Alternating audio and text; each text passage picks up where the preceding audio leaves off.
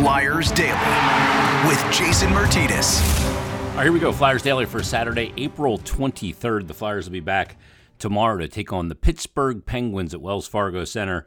4 o'clock puck drop tomorrow uh, as they will take on the Pens and then head out for two on the road back to back. They'll see you in Chicago on Monday and then Winnipeg coming up on Wednesday. And then they'll wrap up the season just six days from now at home against the Ottawa Senators on the 29th. But in this episode, figured it was a good time as we're kind of knocking on the door here of the end of the season, the end of the 2021 22 season. Hard to believe it's the first 82 game season since the 1819 season. Of course, back in 1920, Alain Vigneault's first year, they had that season cut short, the regular season, then the bubble playoffs, and then last year, the 56 game season, and this year, the full 82. And uh, we'll be turning the page this day next week to the offseason in true fashion as it will be officially the offseason for the Philadelphia Flyers. So let's get to some questions here. We start with Chris, who says, please compare and contrast what it would mean for the younger players' development to go into next season with the expectations from a retool versus going into next season with low expectations. Well, I, I think that every player, no matter whether you're young, old, in the middle, prime, whatever you want to call it, every pro athlete, I think, wants to play for something. So I think that it's better for players, all players, any age, to be playing for, you know, a chance to try and make the playoffs, to have a good season, to improve as a as a team. Even if you're not a team that's going to make the playoffs, you still want to be a team that moves the ball forward, moves the organization toward that. So I I, I don't know that there's much of a difference because they're going to come into next year no matter what with a clean slate. Every pro team does. It's like it's like the first day of baseball season. Every team is in it, and every team's going to start next year thinking, "Hey, we're we could be one of those teams that makes this big jump." And young players are going to feel that as well. So I don't think that anybody's going to go into the season feeling any different. I think it obviously it depends on what they do all this this offseason from an acquisition standpoint that determines the amount of opportunity that's there for young players. Some of the young players are going to be on the team no matter what. Some it may depend on what they go out and acquire this offseason, what they add to the team, how they fill holes like, you know, that third pairing defense hole. You know, Keith Yandle very likely not coming back how do they fill that hole? Is that an opportunity for a young player? Do they sign a veteran in that role? How do they kind of fill all these different areas, you know, in accordance with their salary cap? So I think all players want to come into the season pushing for something. Uh, our next question comes from Bert Gee. He says, Who do you see as the next Flyers head coach? He said to me, This will be the most important move of the summer. With all the young players, would a teaching type coach be with some patience, be the best route. A younger coach from the AHL, perhaps, rather than an NHL retread. Thank you. Awesome job. Um, appreciate the kind words. You know, I don't know what direction they're going to go in with the coach, but we just kind of talked about this in an episode the other day in the hiring of Marty St. Louis, a guy with no experience. And the NHL, I think you can see around the league that players are playing different now than they've ever played before. There's more skill, there's more creativity. You can call it skilling it up, whatever you want to call it. But I, I, I think the notion that you have to hire some big name with a lengthy resume maybe a maybe something that's kind of doesn't need to be done. I think you got to find the right guy, whoever that is. But I, I agree with you that that'll probably be it's a big element of them moving forward, who the next coach is but it's also going to be a really big indicator on what direction they're going in, in my opinion, pending who that coach is. If it's a veteran guy that's, you know, used to pushing teams over the goal line and pushing teams with veteran players, then that's going to probably tell you the tactic that they're going to take this offseason.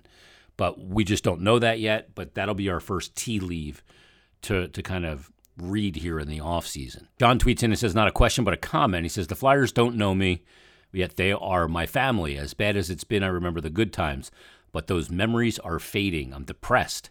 He said, but I still have faith. This franchise deserves some luck. Win the lottery, an overachieving prospect, something. He said, I'm not giving up. That's good to hear. I, I hope a lot of people, especially once we get out of this season and the frustration that it's been, that we can gain that same kind of perspective. Um, Isaiah tweets in from OMB Puck and says, When do we get Fletcher's end of season presser? And do you think he'll be singing a different tune than, quote, aggressive retool? He said, Hint, they should be. Um, usually we'll get that press conference the day, maybe Saturday, Sunday, Monday at the latest, with the season ending on Friday, the 29th. Um, do I think he'll be singing a different tune?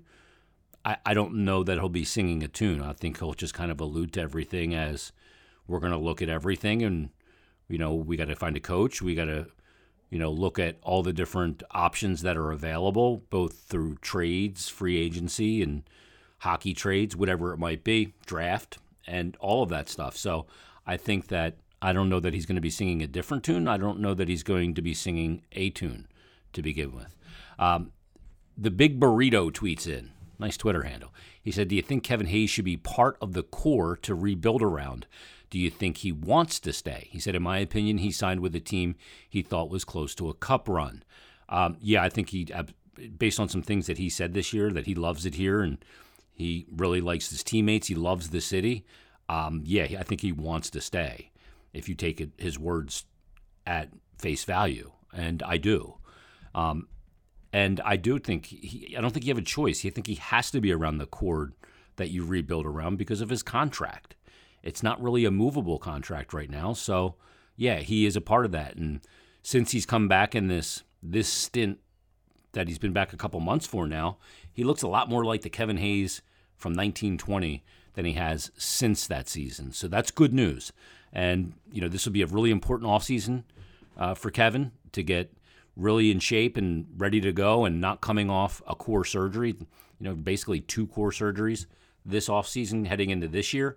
So it'll be a real important offseason for Kevin Hayes. And if his play of the last couple of months is any indication, then uh, we could be seeing a real good Kevin Hayes coming up next year. Uh, Train 12 tweets in and says, What player are you most excited to see earn a spot out of camp, excluding Frost? I mean, obviously it's Cam York. To me, I think he's he's an NHLer, so I'll exclude him as well.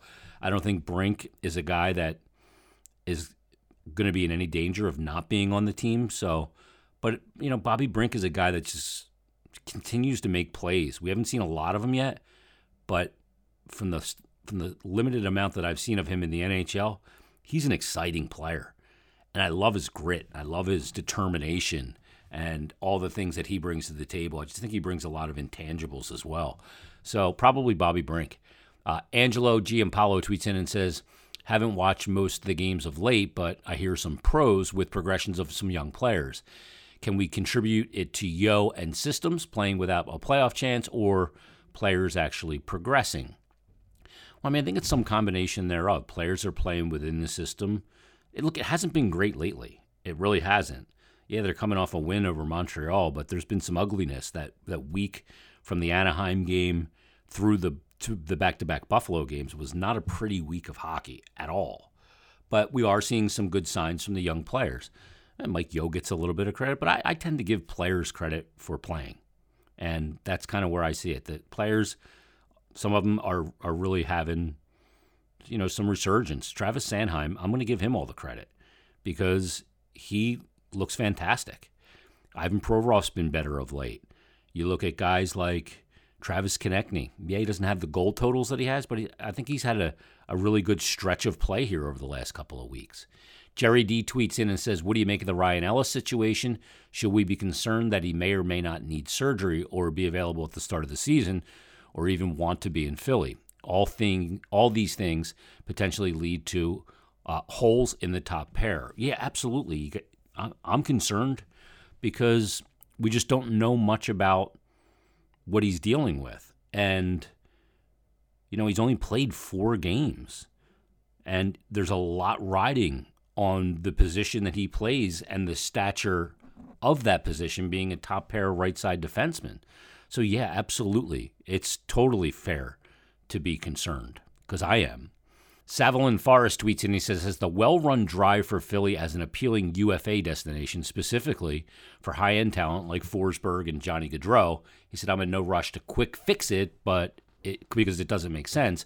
But I do think the young players need supportive talent to grow.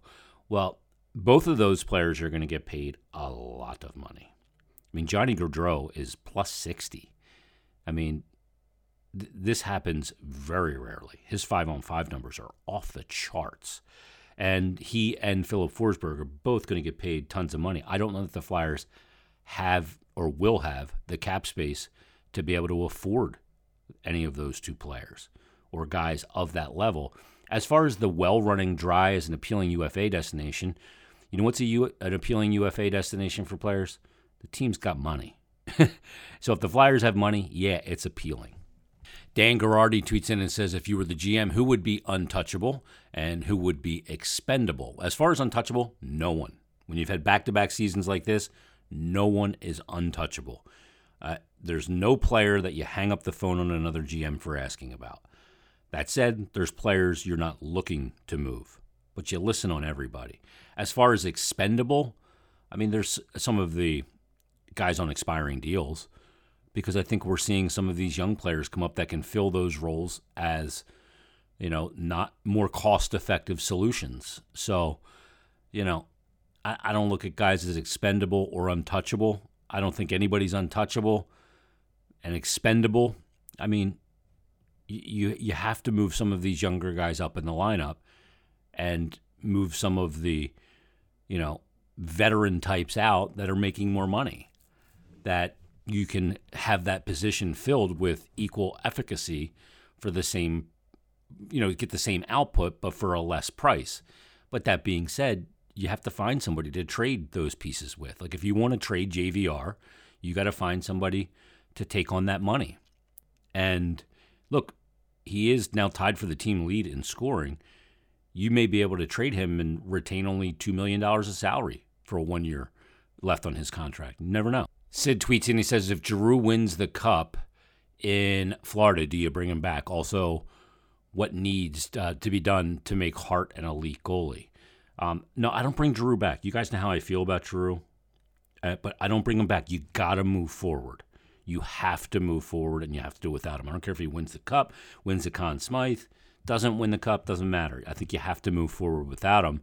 As far as what needs to be done to make Hart an elite goalie, you have to have structure and quality team defense played in front of them. And that'll help. Again, I always go back to the example. When Doug Weight, in his last year coaching the Islanders, they gave up the most goals in the National Hockey League with Jaro Halak and Thomas Greiss. They came back the next year, and Barry Trotz took over, brought in his goaltending instructor, Mitch Korn, and they gave up the least goals in the NHL with basically the same goaltending. Why? Structure in front of them. All of a sudden, that goaltending that looked like the worst in the league, all of a sudden looked like it was just perfectly fine and did a great job. They shaved 102 goals year to year because of structure and team defense. Last question. Joe Lane says, What do the Flyers, Flyers front office have to do to get the team back to the way it used to be to compete every year, year after year? This franchise has become a total embarrassment. Well, first of all, the salary cap is in the league right now, so competing year after year and just throwing money at it is not an option anymore. There's also 32 teams in the league. It's not as easy as it once was. That said, the way things are last year and this year is not nearly good enough. They've got to get it right. They need to draft high end talent. You need to have talent that can explode and the other teams fear, and they lack that right now. But as far as getting back to the way it used to be, it'll never be the way it used to be because there's a salary cap now and there's 32 teams. All right, that's going to put a wrap on this edition of Flyers Daily. We'll have another brand new one for you coming up tomorrow as uh, we'll preview the Flyers and Penguins Sunday afternoon hockey on another edition of Flyers Daily. Have a great Saturday.